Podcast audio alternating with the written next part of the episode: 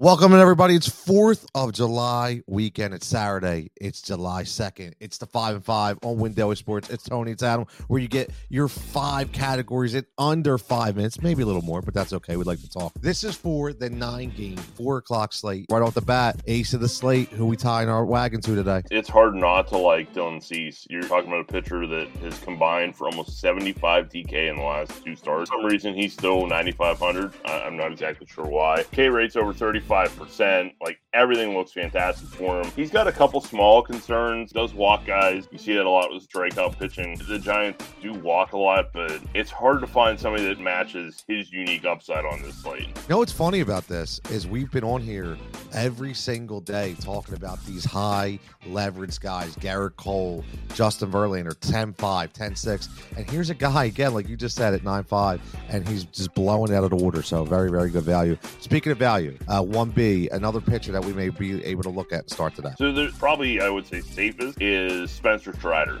8,200 is a kind of an absurd price for him as well. He should draw a pretty good Reds lineup for what his strengths are. It's been righty heavy for the Reds, uh, and if not, it's jakey lefties. But if he gets a bunch of righties, his rate is 40% to that side of the plate. Even as a starter, his K rate's still 34%. ERA's come up as a starter, but his xFIP is 270. His xFIP as a reliever was 272. It's an identical mark. Been a little bit unlucky as a starter. 8,200 is silly. And then you want to kind of get riskier. Aaron Ashby's coming off the IL, but he only spent a minimum stay, and the Pirates have just been dreadful of lefty pitching. And it's gotten worse over the past two weeks. 30% K rate, bottom four of OPS, WOBA, WRC plus on base. Patrick Corbin just dropped almost 40 DK on his lineup. Patrick Corbin. Aaron Ashby has better stuff than Patrick Corbin at this point in his career. He threw at least 91 pitches in the four starts previous to his injury. I think we're pretty safe with the pitch count here. He only, like I said, he, he was on the minimums. He's a really interesting player at, at that price tag. I love Spencer Strider pick. Hate it because it's Atlanta,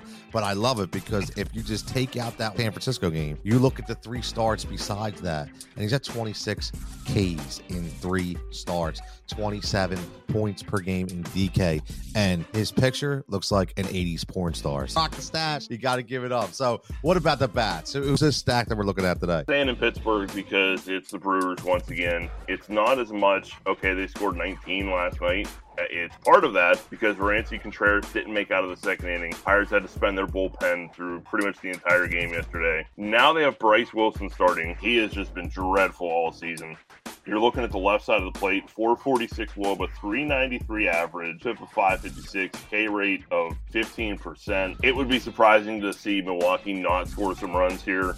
And that's actually where my FVVP is coming. He technically bends the rules for us, but Kolten Wong at three grand is again just I don't understand the pricing, and we don't have to spend over ninety five hundred on any pitcher. So I'm taking the extra couple hundred from that, and I'm spending it on an offensive player. I was targeting this lineup before we got on air. Eh, same thing because we've talked about this before. They have very very solid, valuable bat. I'm gonna go not FFVP, but I'm gonna go home run prop on Rowdy Tellez. This is the perfect game for him, perfect spot spot. He already has five home runs in three games, and he's hit or miss. He's either boom or he's yep. bust. Adam, before we get down here, any other value pump plays, little picks here, there, sneaky stacks, anything that we need to tell the audience before we go?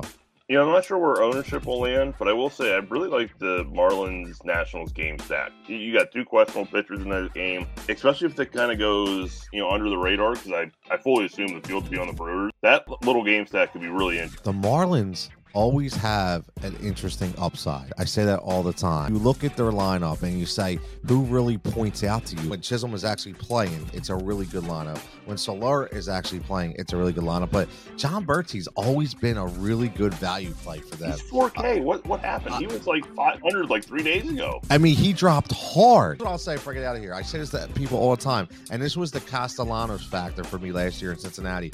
When Castellanos would be 5,500, he'd go on three games where he wouldn't really score any points. They drop him down to 4,000, 4,200, and then I would pounce on him, and he'd be double digits for like two weeks straight. Yep. What does Berti do? They dropped him to four, and, and he gave you 18. It's almost like they're getting fuel from DK to play even better. Stolen bases count too. That's all I'm going to say with, with.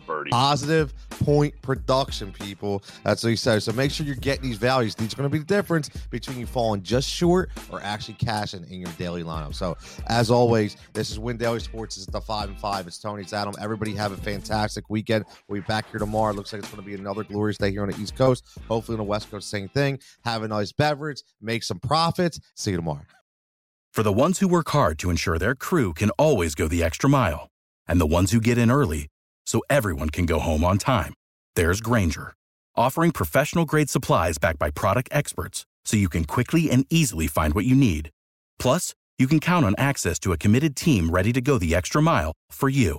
Call, clickgranger.com, or just stop by. Grainger, for the ones who get it done.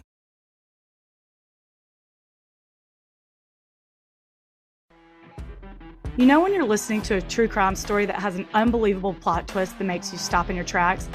That's what our podcast, People Are the Worst, brings you with each episode. I'm Rachel. And I'm Rebecca. We're identical twins who love true crime cases that make you say, didn't see that coming, and we hate the people responsible for them. Listen to People Are the Worst now on Apple, Spotify, or wherever you get your podcasts.